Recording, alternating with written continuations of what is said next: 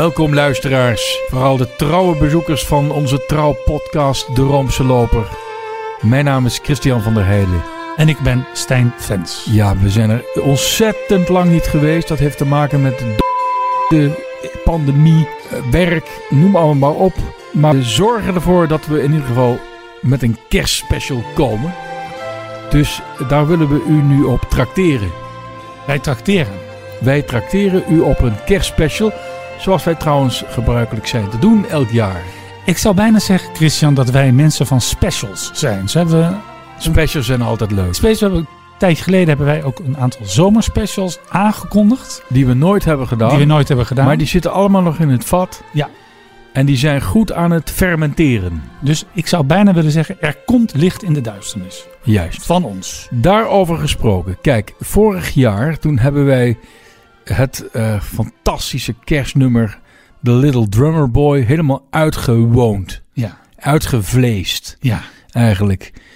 Ehm, we zijn met u teruggegaan naar de oorsprong van deze klassieker. Dat gaan we nu niet doen. Nee. We gaan geen, eh, hoe heet die jongen ook weer? Hans Blokhuis. Nee, eh, Leo Blokhuis. Leo Blokhuis doen. Ja. Maar we gaan wel iets anders uitvlezen. En dat is namelijk eh, het fenomeen van de kerststal. En eigenlijk van het kerstverhaal. Hè? Ja, maar zonder daarmee te vervallen in exegese. Nee, want er zijn... Of, of hoe historisch is dat allemaal?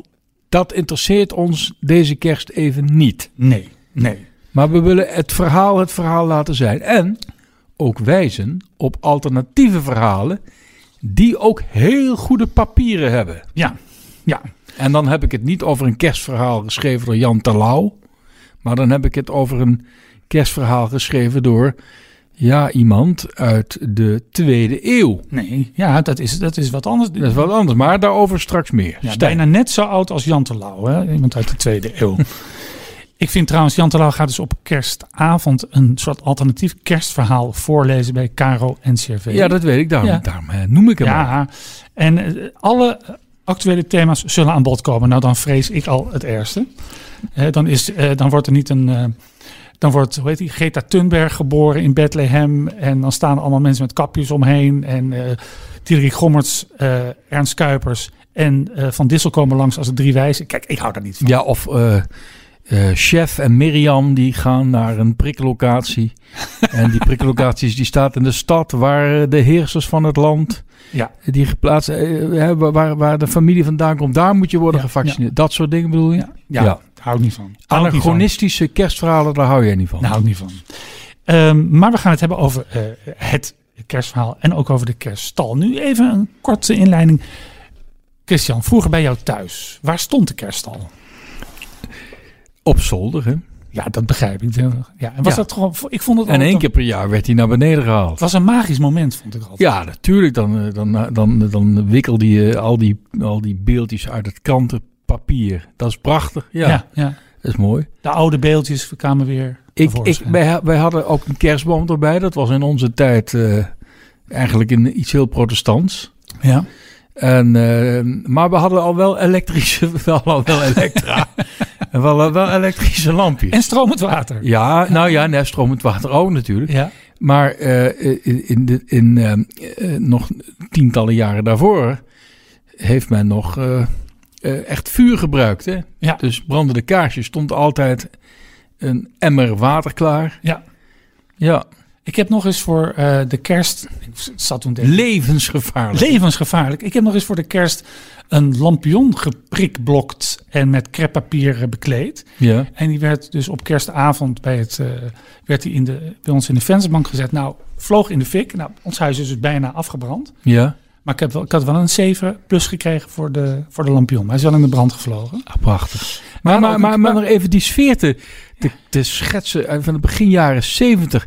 Als ik dus, jij vraagt mij dat nu. Ja. En dan denk ik meteen aan een, een, een jongen die eigenlijk eh, ouder was dan ik. Ja. Maar die furoren maakte vooral in Duitsland. En daar zoveel geld mee verdiend heeft dat hij nooit meer hoefde te werken. En dat is Heintje Simons. Ja. Ken je die nog? Ja, Hein Simons inmiddels. Hein Simons, maar Heintje Simons. Ja. Een Limburgse jongen. En die had een kerstplaat gemaakt. Ja. Denk ik nu aan. En die, die, ker, die kerstplaat daar stond daar met zo'n fel oranje jaren 70 kooltrui. Kun je je nog herinneren? ja, ik kan me nog herinneren. Jazeker. En, eh, daar, eh, en, en ook met brandende eh, kaarsjes in de kerstboom. En dan zong hij dus klassiekers. En, en eentje daarvan wil ik toch, niet al te lang hoor, maar op een gegeven moment kap het af. Maar toch even om in de stemming te komen. De herdertjes lagen benacht van Heintje Simons.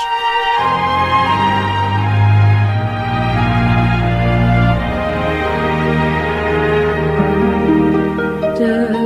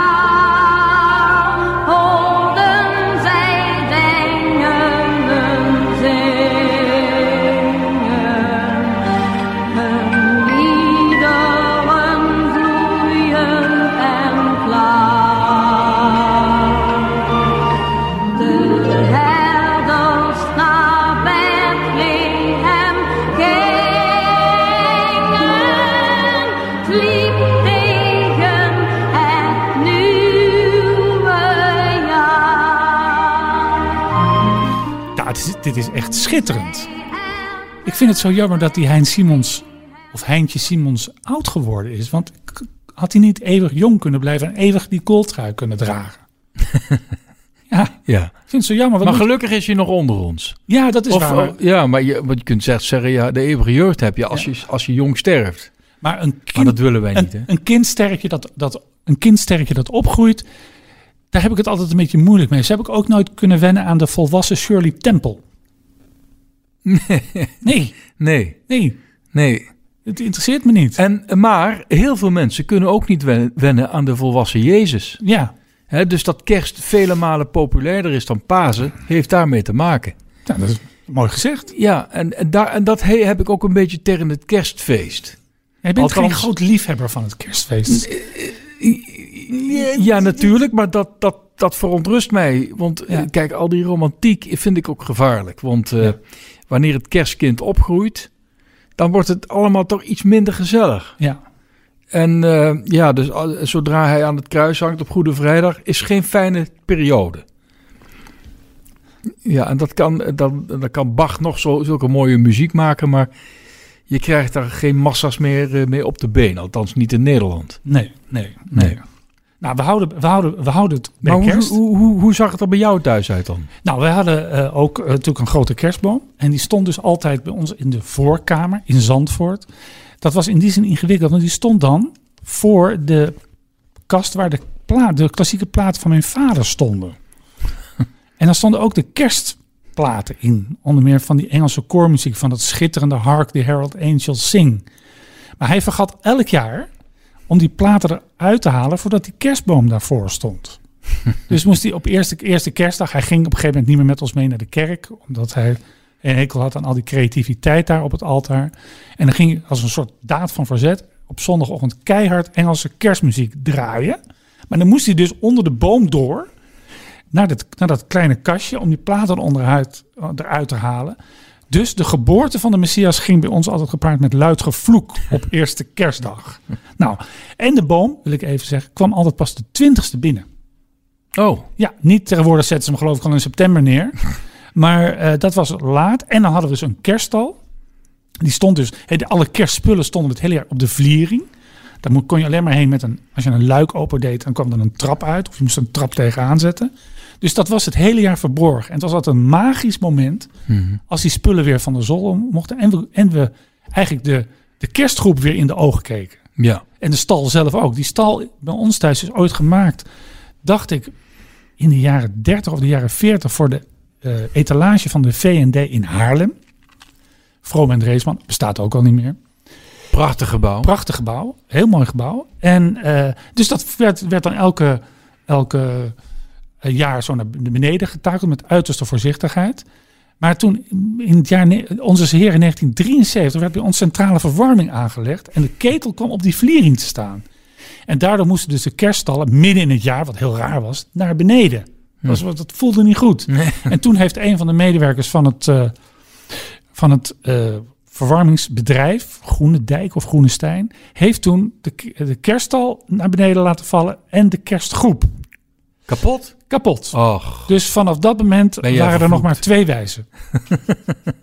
Ja. Maar, en dat is toch alweer een wonder, Jozef, Maria en Christus, al in de krib, niet los verkrijgbaar, dus die zat er aan vastgeplakt, wat ik eigenlijk niet goed vind, waren, zijn er als door een wonder van de ondergang gered. en dus omdat er geen stal meer was, moesten we, ja, moesten we iets anders verzinnen. Ja. En we hadden in, het, in de achterkamer een zwart dressoir. Mhm. Daar haalde dan een plank uit. Dat ligt een wit kleed neer. Daar, daar legde ik dan mos op. Wat ik haalde bij kwekerij van Kleef, even verderop.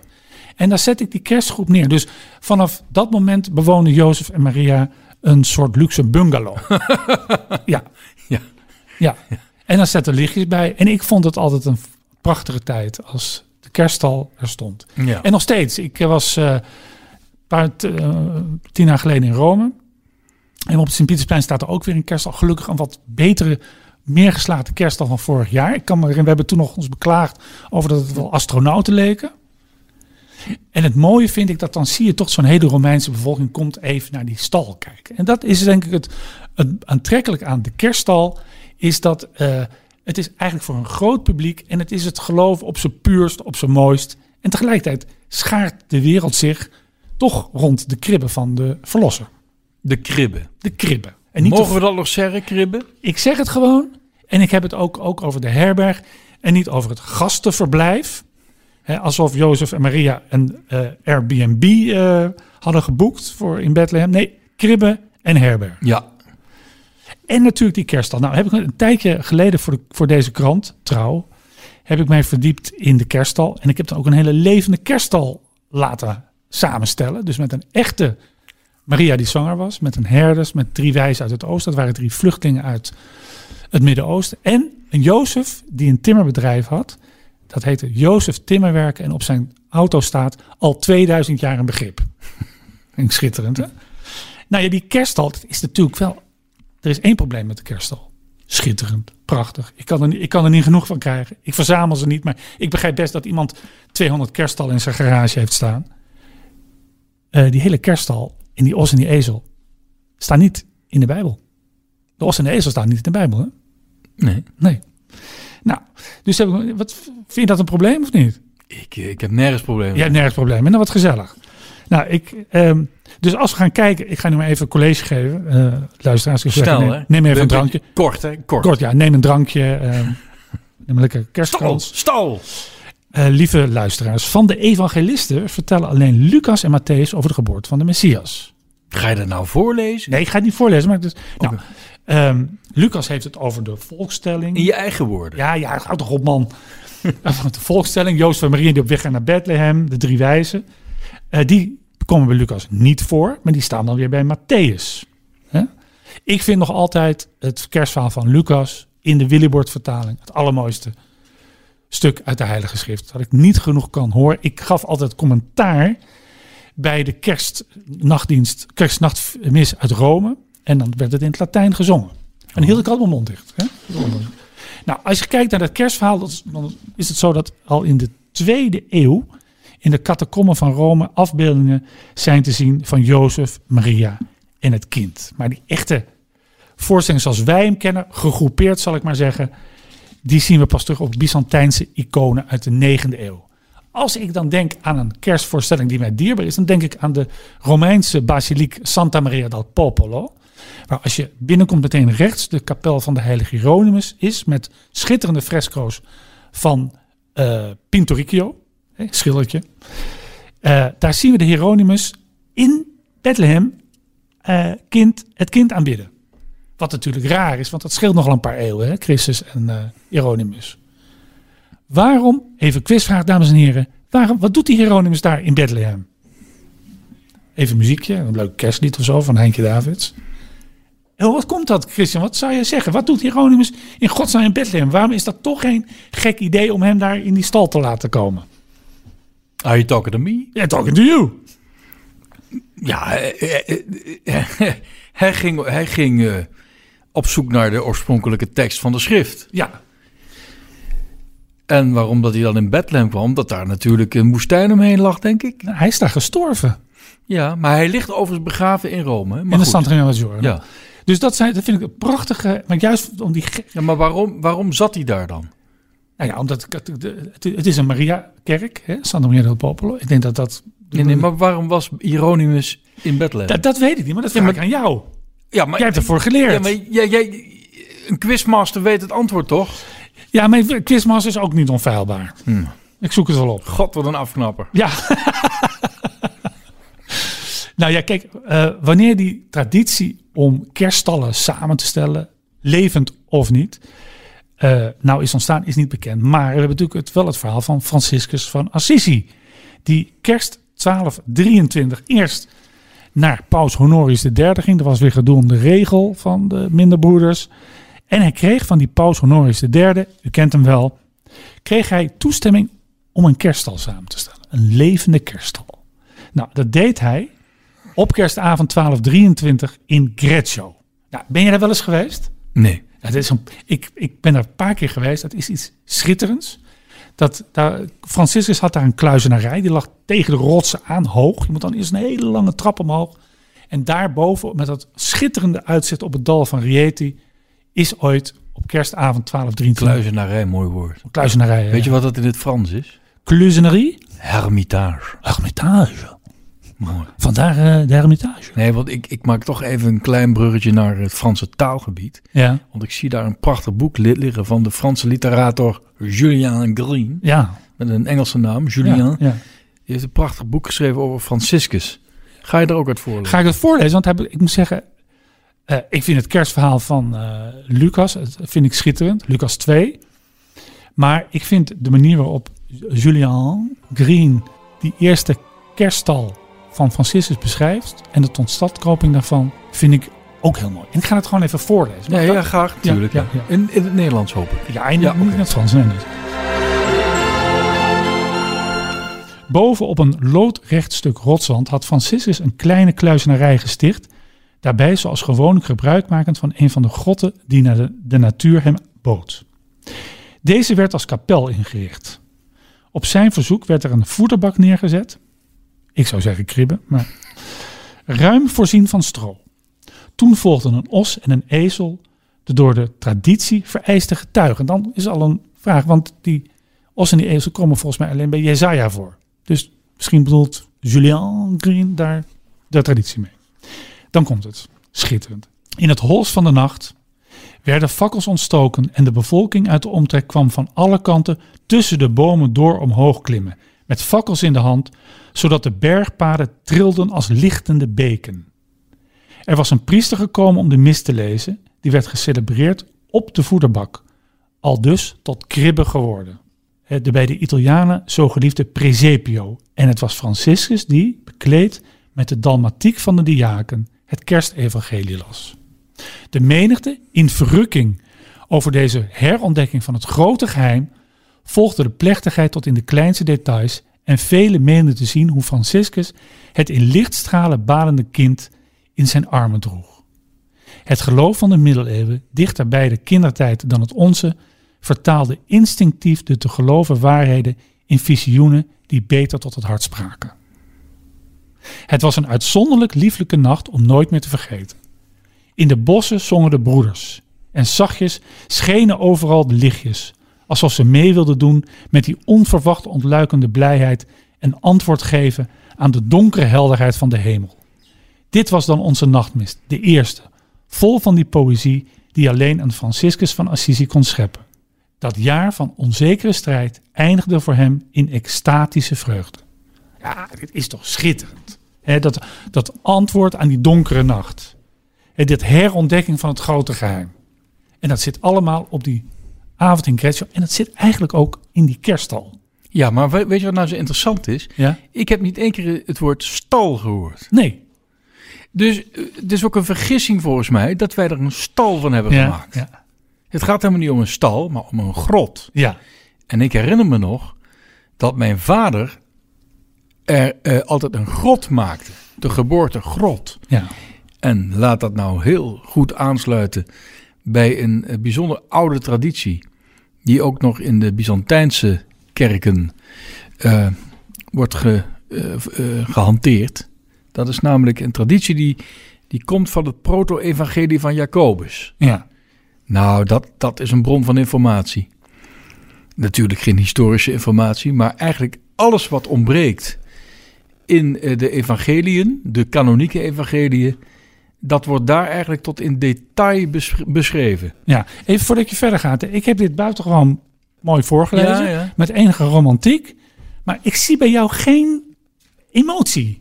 Ik, moet hier, ik, ik raak hier wel door, door ontroerd. Door die tekst van eh, Julian Green over Franciscus. Of is het jou te romantisch? Mm, nee, ja, nee, de- ik vind het ook mooi, maar ik heb het te vaak gehoord. Ja. Ja, en ik heb ook, eh, ik ben nogal visueel ingesteld. ja. Ik, eh, je hebt ook een bril op. ja, maar er zijn ook prachtige plaatjes van, van, van deze Ja. scène gemaakt. Ja. Dus dat denk ik dan aan. Ja. Ben, als, je, en als je er bent, hè, want die, die, die, die grot eigenlijk is nog steeds zo ingericht. Ja, ja, dus een grot, hè, daar heb je het weer. ja. Ja. Dus het, en ik, ik, ik, ik neem altijd de tekst mee, of ik lees hem altijd voor als ik daar met mensen ben. En dan komt die kerstavond toch weer dichterbij. En dan hou ik weer zo van kerstmis. ja. Nou, ga, nou kom niet aan. Nee, jawel, jawel. Ja, ga maar verder, joh, met je proto-evangelie. Ja, dat proto-evangelie van Jacobus, dat is geen eh, kanoniek evangelie. Dat betekent dus dat het eh, niet behoort tot eh, de Bijbel. Maar het heeft wel goede papieren. dateert van de tweede eeuw. En we hebben er in de westerse en oosterse iconografie dankbaar gebruik van gemaakt. Bijvoorbeeld, hè, wie was nou Jozef? Jozef was een oude heer met al, al kinderen van zichzelf. En de tempelmaagd Maria werd op jonge leeftijd aan hem uitgehuwelijkt. Toen, eh, Jezus kreeg er toen halfbroers bij, hè? Ja, Ja. Bon- bonuskinderen. Maar waarom vertel ik dit? Ik wil jou ook wat voorlezen. Goed, doe het. Eh, dat is een heel stuk en ik ga er snel doorheen. Oké, doe dat maar. Het is het hoofdstuk 17 van het proto-evangelie van Jacobus uit de tweede eeuw, vertaald door dokter A. Klein. Nou, dan noem je iemand. Ja, dat is knap gedaan. Ja. En door keizer Augustus werd een bevel uitgevaardigd dat alle inwoners van Bethlehem en Judea zich moesten laten inschrijven. En Jozef dacht, ik zal mijn zonen laten inschrijven, maar wat moet ik met dit meisje doen? Hoe moet ik haar laten inschrijven? Als mijn vrouw? Daarvoor schaam ik mij, misschien als mijn dochter. Maar alle kinderen van Israël weten dat zij mijn dochter niet is. Op de dag van de Heer zelf zal blijken wat zijn wil is. En hij zadelde zijn ezel en zette Maria erop. Zijn zoon leidde het dier en Jozef volgde. Even pauze, interessant hè? Ja. Dus de zoon van Jozef ging dus mee op die tocht. Dat is toch interessant? Zeker. Gaan we weer. Toen zij tot op drie mijl genaderd waren, keerde Jozef zich om en zag dat zij bedroefd was en dacht: Misschien doet het kind haar pijn.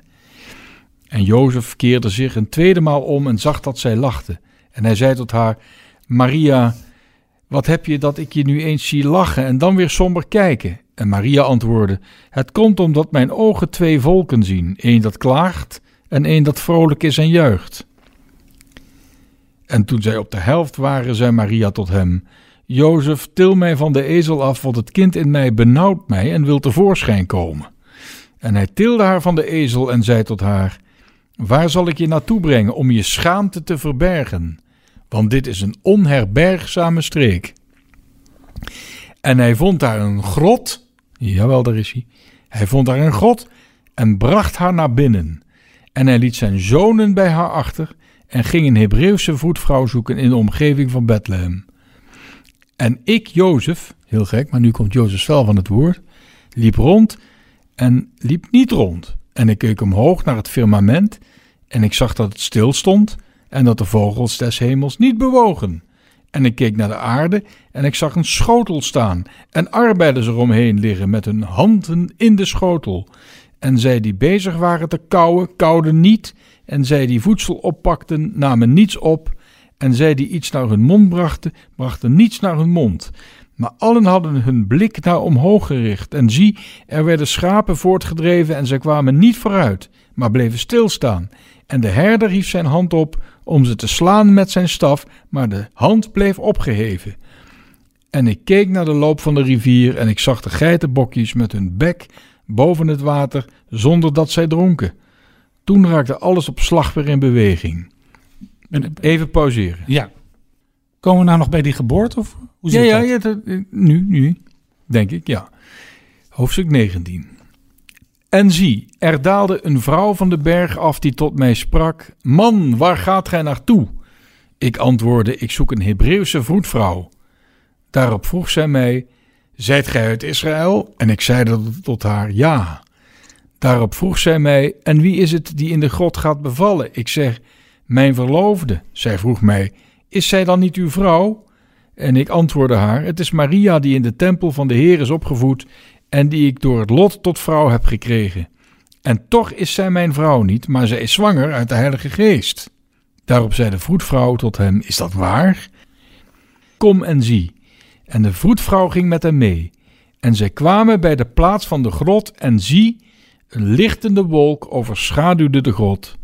De vroedvrouw sprak: Op deze dag is mijn ziel groot gemaakt, want mijn ogen hebben wonderbare dingen gezien. Want voor Israël is heil geboren. En meteen verdween de wolk uit de grot en verscheen er een groot licht in de grot, zodat onze ogen het niet konden verdragen. En geleidelijk nam het licht af tot het kind zichtbaar werd. En het kwam en nam de borst van zijn moeder Maria. De vroedvrouw riep uit: Heden is het een grote dag voor mij, omdat ik dit nooit vertoonde wonder heb gezien. Ja. Daar laat ik het even bij. En dat gaat nog verder en verder en verder. En dan Herodes, hè, die, die komt natuurlijk ook aan te pas. En komen hier ook herders eh, aan te pas? Ja, die heb je net gehoord, hè? Die Oh, ja. herder die zijn geiten wilde slaan en zo. Maar komt, komen die ook nog naar de, bedoel ik eigenlijk, komen die ook nog naar de grot toe? Nee, nee maar wel de, de, de, de drie koningen. Ja. Eh, of de wijzen en zo. Eh, de wijzen heten zij hier. En weet je wat nou zo interessant is? Eh, op een gegeven moment dan, dan, dan horen Jozef en Maria dat de kinderen van Bethlehem worden vermoord. Want Herodes is niet alleen op zoek naar, naar het kerstkind, maar ook naar Johannes. Ja. Die, hè, de latere, de doper. En dan staat er hier, toen Maria hoorde dat de kinderen gedood werden, schrok zij, nam het kind, wikkelde het in doeken en legde het in een kribbe van de ossen.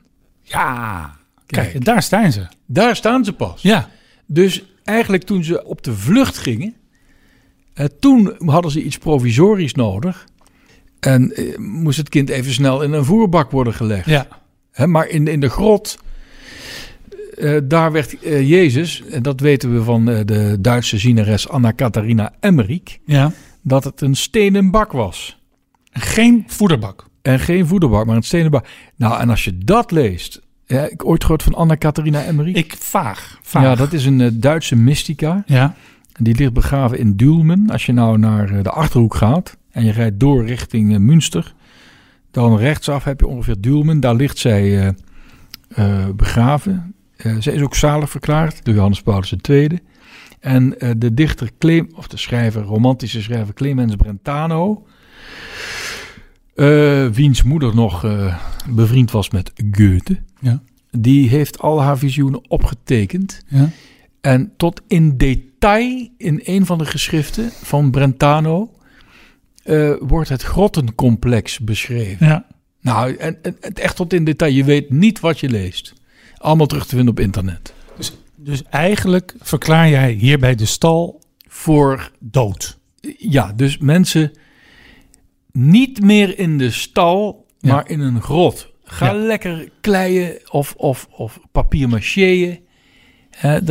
In de speelgoedwinkel heb je nog wel van dat grotpapier. Ja. Maar, maar eh, dus, dus, dus de stal niet. En de presepio betekent trouwens, of presepe, betekent ook niet, niet alleen sta, nee, betekent ook kribben eigenlijk. Hè? Ja. Ja. Ja. Nou, het is toch een, eh, een beetje ontnuchterende Dus, boodschap. dus ik wil niet meer spreken over de kerststal, maar Nee. over de kerstgrot. ja, grot. Grot. Grot. Ja. Ja, ik vind het minder. Hoezo? Ik moet er ontzettend aan wennen. ja? Ja. Kerststal, dat is iets mooi. Jij hecht je nogal aan die stal. Ik, ben, ik kan eigenlijk slecht tegen veranderingen. Ik, ik merk het aan je. En straks, eh, weet je wel, straks staat er ook geen os, maar een kameel. Ja. Nee, maar oké. Alles wordt minder. Het was een lang citaat, maar vond, vond mij ik wel ook. de moeite waard, toch? vond ik, ik vond het lang citaat, Maar wel de moeite maar wel waard. de moeite waard. Nou, we gaan even eh, daarvan uitrusten en eh, luisteren naar, naar, naar een, eh, een, een mooie kerstplaat. ja. Niet de hele plaat, maar een kort fragment. Hey, Little Drummer, Little Drummer Boy? Nee, dat hebben we vorig jaar Oké, gedaan. oké. Ik kan, ik kan het niet meer Nou, horen. de, de, de versie van Heino Oh, nee, is mij zo dierbaar. Nee, weet je wat we doen? Ja? Eh, ja, niet, we gaan niet meer die high note doen. Nee, jammer. Nee, weet je wat we doen? We laten een stukje Jimi Hendrix horen. Oh ja, dat is leuk. Little Drummer Boy. Ja, echt om, echt om in de kerststemming te komen.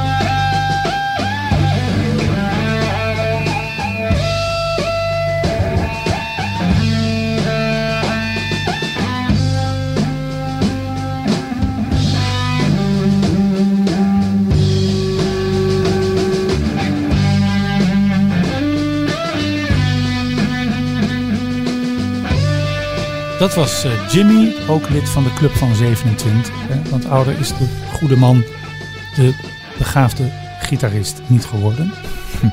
Ehm, heb jij nog een afsluiting?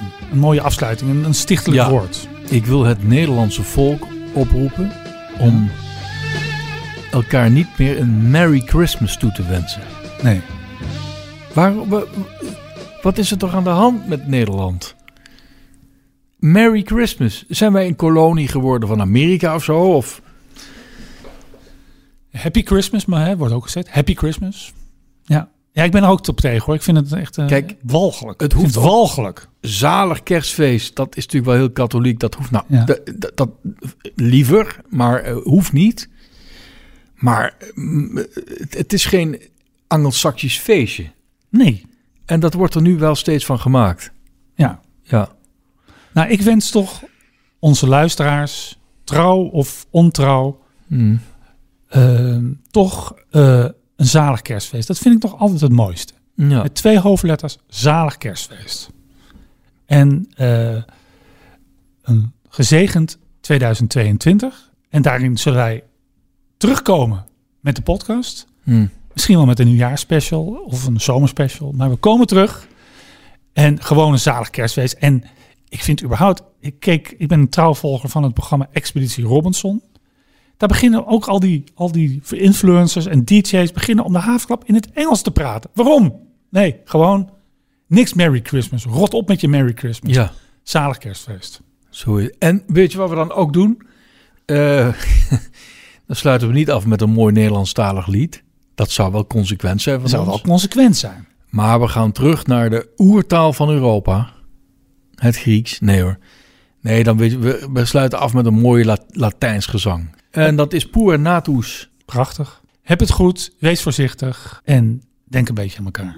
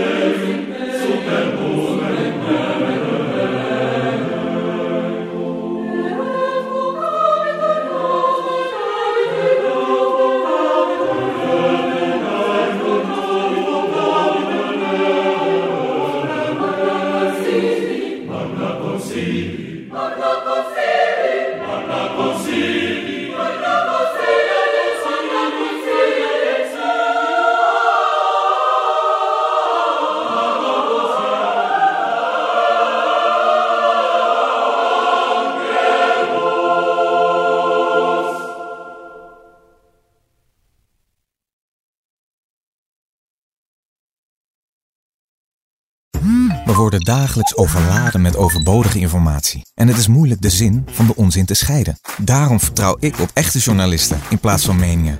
Een krantenmens heeft het gemakkelijk. Word ook een krantenmens en lees je favoriete krant nu tot al zes weken gratis. Ga snel naar krant.nl. Bezorging stopt automatisch en op deze actie zijn actievoorwaarden van toepassing.